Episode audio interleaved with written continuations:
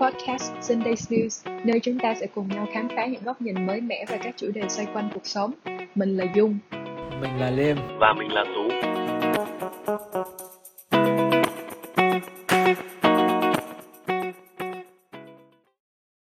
Tuần này thì chúng ta sẽ lại uh, quay lại và trò chuyện với nhau về một chủ đề mới liên quan đến uh, cái việc uh, thích ứng với cái trạng thái bình thường mới uh, thời hậu dịch mà cũng chưa biết là đã hậu dịch chưa nhưng mà dù gì thì gì chúng ta cũng phải thích ứng với cái môi trường mới bây giờ thôi uhm, em nghĩ là có khi lại sắp lockdown lần thứ năm rồi cũng nên anyways um, tính ra thì anh em mình chỉ vừa mới bắt đầu trở lại với cuộc sống bình thường mới được hơn khoảng một tháng thôi um, Sài Gòn mở cửa lại là từ lúc nào anh Linh ha?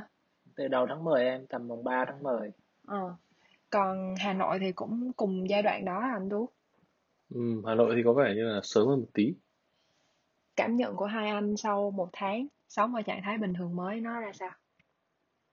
Thì ngày xưa có một cái ngại đó là khi anh ra đường á anh cảm thấy là ờ, người nó đông quá đi nó khói bụi nó kẹt xe nó rất là mệt mỏi nhưng mà những cái ngày đầu của bình thường mới á khi mà anh uh, đi làm thì anh uh, thông dong anh đi trên đường anh không có sợ kẹt xe tại vì anh đó thì anh lại không thích đông người nên là mỗi lần ví dụ như công ty mà trên nó quá đông người xong mọi người nói nó cứ ồn ào anh anh rất là không có tập trung được.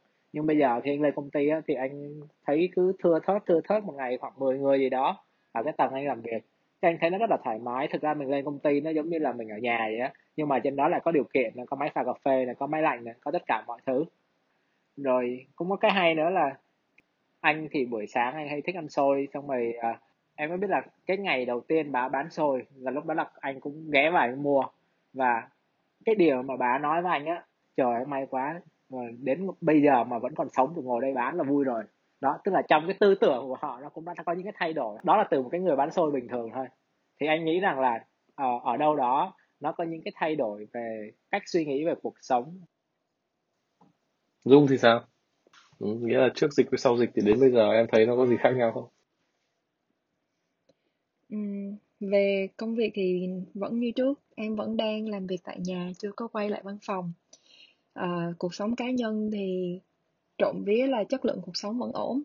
À, có một vài dịch vụ em thích thì chưa có được hoạt động trở lại nên em cũng hơi nhớ nhớ. À, có một cái em nhớ hơn nữa là việc được đi du lịch nước ngoài chắc cũng phải hơn 2 năm rồi em không được đi đâu xa à, nhưng những cái này thì mình phải chấp nhận thực tế và mình tiếp tục mình đợi thôi um, về mặt tốt thì em thấy um, có một cái hay là em bắt đầu trân trọng cuộc sống hơn uh, ngay từ những việc đơn giản nhỏ nhặt ấy. Uh, giống như hôm trước khi mà Sài Gòn cho phép nhà hàng phục vụ tại chỗ thì cái ngày đầu tiên khi em đi ăn tối ở một cái nhà hàng quen uh, từ lúc mà bước chân vào cho đến lúc ăn xong bữa thì có rất là nhiều vấn đề lặt vặt uh, xảy ra. Mà nếu trước đây thì có lẽ em đã góp ý với nhà hàng rồi. Uh, nhưng bây giờ em nhận ra là chỉ cái việc mình được ngồi trong nhà hàng mình được phục vụ mình được ăn những cái món mình thích và nhìn cuộc sống nó dần dần nhộn nhịp trở lại thì mình đã đủ thấy quý rồi. À, cho nên những cái vấn đề kia nó không còn quan trọng nữa. À, nói chung là em tự quản lý kỳ vọng của bản thân thôi. À, em không đòi hỏi mọi thứ nó phải được một trăm phần trăm giống như trước đây. À, vì em nghĩ mọi việc nó sẽ còn kéo dài lâu nữa. Có thể không phải tính bằng tuần hay tháng mà thậm chí là phải vài năm. À, thì cái việc xác định cái kỳ vọng đi kèm với cái gọi là cái vấn đề quan trọng nhất đối với mình ý, thì anh nghĩ nó là cái rất quan trọng. Ừ, chuẩn rồi. Um, anh Tú thì sao? Cảm nhận sau một tháng Hà Nội trở lại với bình thường mới nó như thế nào? Ví dụ như là nếu mà nói đơn thuần vào cái thay đổi về nếp sống này thì anh thấy đó là cái việc làm việc ở nhà và cái việc gọi là có một cái bình thường mới thực ra thực ra nó vẫn chưa hoàn toàn là một cái bình thường mới hoặc là có thể đó là cái bình thường mới nhưng anh chưa chấp nhận được ví dụ như là trẻ con không được đi học này. Và trẻ con học ở nhà thì sẽ là bố mẹ dạy. Thầy cô giáo dạy online theo kiểu gọi là anh thấy là việc kiểu cho vui thôi. À, rồi chưa kể đó là giao lưu hay là mình gọi là giao tiếp xã hội. Nó cũng khác. Ví dụ như hàng xóm sẽ ngại sang nhà nhau. Hàng xóm sẽ có ngại tiếp xúc với nhau. Và mối quan hệ người người bây giờ nó nó nó rất là là gì đấy có cái gì đấy kiểu, kiểu khoảng cách làm gì cũng sợ sệt. Nếu mà nó là cái việc mà nó có thể là như thế mãi trong vòng từ giờ đến cuối đời chẳng thế thì rõ ràng là cách mà anh lựa chọn công việc nó sẽ khác đúng không? Anh mình sẽ phải tìm một công việc nào đấy nó gần gia đình này để có thể dạy được con này mà vừa là có thể là ở với nhau 24 trên 24 mà không bị điên. Kiểu như vậy. đó khó nha. Hay là, là mình sẽ phải có một cái phương án giáo dục nào đấy để cho trẻ con nó có thể gọi là có một cái cách tiếp thu mới hay là một cái cách giao tiếp xã hội mới với anh là nói bây giờ nó trở lại thì bình thường mới nhưng mà bây giờ con anh nó vẫn cứ ở nhà. Xong rồi trước đây á, thì ờ, nó đi học thì ờ, nó có những cái hoạt động thể chất. Xong rồi nó ở trên trường thì nó cũng có bạn bè nó giao tiếp bị lockdown á thì bắt đầu nó sử dụng các cái thiết bị điện tử giống như kiểu ipad cái điện thoại á. Anh nói nó lại không nghe nó tạo tự nhiên nó tạo thành một cái thói quen khác của nó. Thì đó là một cái rất là dở. Ờ, nhưng mà đổi lại nha trước đây thì cái vấn đề mà nó ăn uống á, hoặc cái vấn đề mà nó gìn giữ sức khỏe nó không có coi trọng đâu nha thì anh cũng nói rất là nhiều. Cộng thêm nữa là báo đài đưa tin á, là nó biết cách mà nó bảo vệ nó nó biết cách nó tự giữ gìn sức khỏe của nó. Thì đó là một cái, anh nghĩ là tích cực. Anh thấy cái đặc thù mà cái công ty của dung á, thì em có nhìn thấy cái sự thay đổi lớn giữa trước và sau dịch trong cái bình thường mới không? Đang nói về cái business của công ty em em sẽ không đề cập đến business tại vì nó hơi nhạy cảm. Ok. Mà em sẽ nói đến việc là mọi thứ nó được vận hành như thế nào và ừ. mọi người phối hợp với nhau như thế nào trong thời gian qua. Thì vì công ty của em là công ty công nghệ uh, cho nên cái cách làm việc từ trước đến nay có lẽ nó đã khá linh hoạt rồi và nó phù hợp với cái cách làm việc hybrid uh, một nửa ở nhà một nửa ở văn phòng. Uh, cho nên khi mà lockdown xảy ra thì có vẻ là các đồng nghiệp không có nhiều khó khăn lắm trong cái việc kết nối với nhau và làm việc tại nhà. À, thậm chí là em on board tại nhà và mọi người hỗ trợ setup mọi thứ cho em cũng là hỗ trợ từ xa. À, và em nhớ là em chỉ mất tầm hai ngày đầu để mà à, biết qua những cái hệ thống những cái công cụ mà mọi người đang sử dụng. Và sau đó là em đã có thể làm việc rất thoải mái và chủ động rồi. À, nói chung em thấy khá là cool um, và đến thời điểm hiện tại thì hầu hết tụi em vẫn đang work from home trong khi có rất là nhiều công ty khác uh, em nghe được thì mọi người đã đang yêu cầu nhân viên phải quay trở lại văn phòng thậm chí nhiều nơi là 100% phải bắt đầu quay trở lại văn phòng rồi thế thì chứng tỏ là em đang thích nghi với cái bình thường mới và nó 100% remote đúng không? Ừ, em nghĩ vậy in a good way. Um, nhìn rộng ra thì em nghĩ là cái ờ, mô hình co-working space hoặc là những cái văn phòng hot desk người in and out um, nó sẽ tiếp tục phát triển uh, vì nó hợp lý với cái việc chỉ uh, hybrid working uh, 50% on-site, 50% ở nhà chẳng hạn. Uh, em nghĩ cái đó thực ra là một giải pháp hay cho cả hai bên. Uh, doanh nghiệp thì họ có thể tiết kiệm được chi phí đầu tư vào uh, cơ sở vật chất và dùng cái tiền đó đầu tư vào cơ sở hạ tầng um, về công nghệ thông tin để support um, digital working way. Uh, bên cạnh đó thì nhân viên họ cũng sẽ cảm thấy happy hơn khi mà họ được lựa chọn là họ muốn làm việc tại văn phòng như kiểu anh Liên hay là thích làm ở nhà hơn như kiểu của em. Về thị trường lao động dạo này thì sao? Có cơ hội gì hấp dẫn không? Uh, một là blockchain, hai là những cái gọi là mảng startup liên quan đến fintech thì nó rất là bùng nổ. Rất nhiều triệu đô đổ vào và tuyển người rất là thoải mái. Thì câu chuyện đó là là có năng lực để làm hay không thôi chứ không thiếu việc. Tuy nhiên thì chắc chắn là nó là vấn đề gọi là có liên quan bong bóng hay không và có bền vững hay không thì khó nói thực ra là công nghệ thì nó không hoàn toàn là bây giờ blockchain nó mới thế, nhưng mà thực ra là nếu mọi người để ý vì là nó là covid mà, vì là mọi thứ nó sẽ online mà thế nên là cái gì chưa online rồi cũng sẽ phải online. Big corporate như của anh Lim thì sao? Mọi người chạy đua digital transformation đến đâu rồi? Các công ty hay nói về uh, chuyển đổi số đi. Thì anh nghĩ là kể cả có hay không có thì nó vẫn luôn nằm ở trong cái roadmap của công ty rồi. Nên nói thẳng là nó nó thay đổi thì cũng không có gì gọi là to tát ghê gớm cả.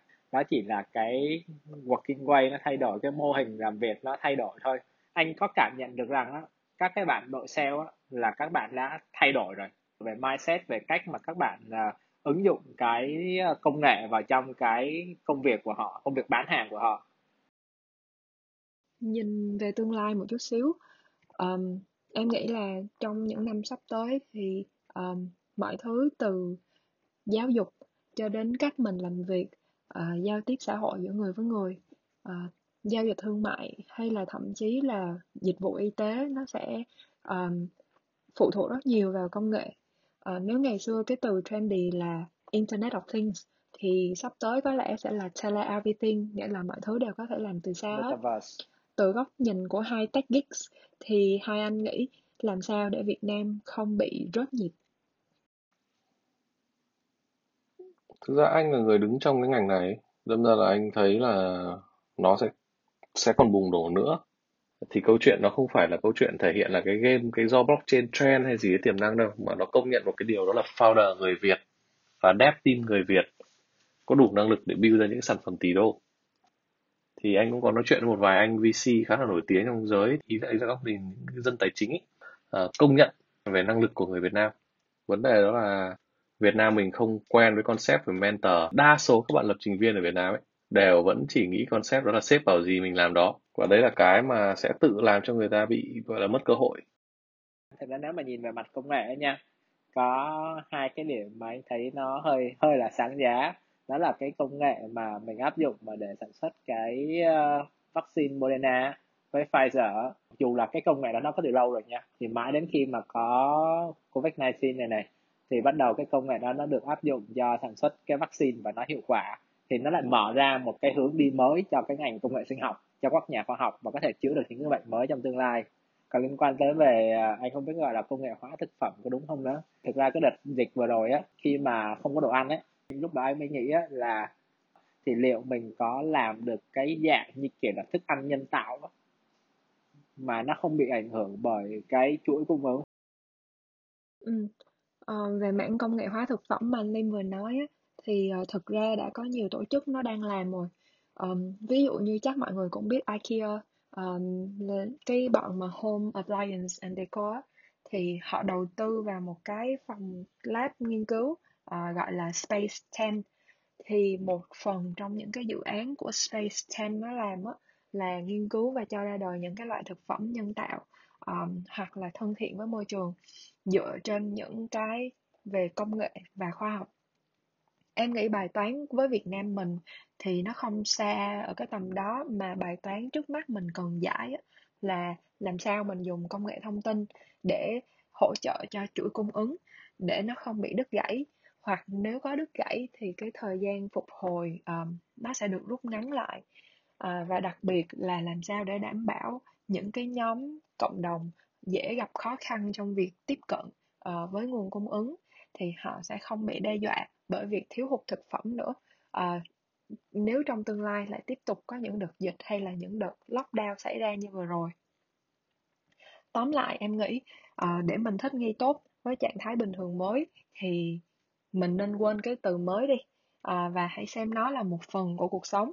Vì khi mình còn xem nó là mới thì nghĩa là mình chưa hoàn toàn chấp nhận thực tế và mình chưa sẵn sàng để move on. Nếu có mới thì sẽ có cũ còn nếu có mới và có cũ thì sẽ có so sánh. Và khi đấy nó sẽ phát sinh ra những cái gọi là kỳ vọng.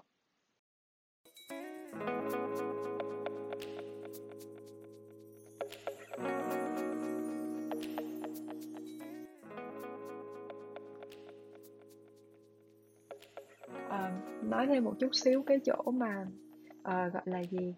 À, thực phẩm thế hệ mới hồi nãy của anh Liêm ấy personally em nghĩ là việc phải ăn thực phẩm nhân tạo hoặc là uống supplements để sống ấy, nó là kiểu một bước lùi của nhân loại.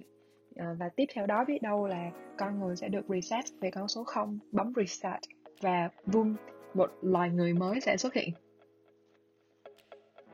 Ừ, thực ra nói về công nghệ mấy cái đấy anh thấy là nó cũng rất là mừng nhưng mà có một cái này nó hơi duy tâm ấy, nhưng anh cảm thấy rất là khi mà con người càng cố tỏ ra gọi là thông minh hơn thiên nhiên ấy thì đều bị thiên nhiên vải nó sốc mặt.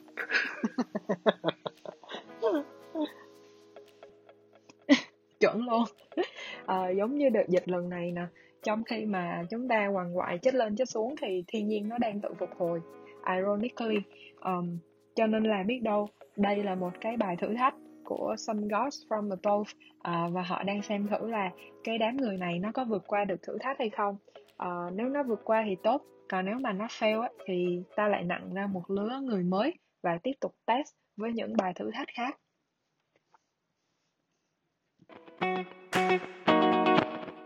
Cảm ơn các bạn đã lắng nghe podcast podcast tuần này, mọi người có thể tiếp tục tương tác với tụi mình qua Facebook Sunday Snooze Podcast hoặc email về địa chỉ sunday.snoo21 at gmail.com. Hẹn gặp lại vào 10 giờ sáng Chủ nhật tuần sau. Good day!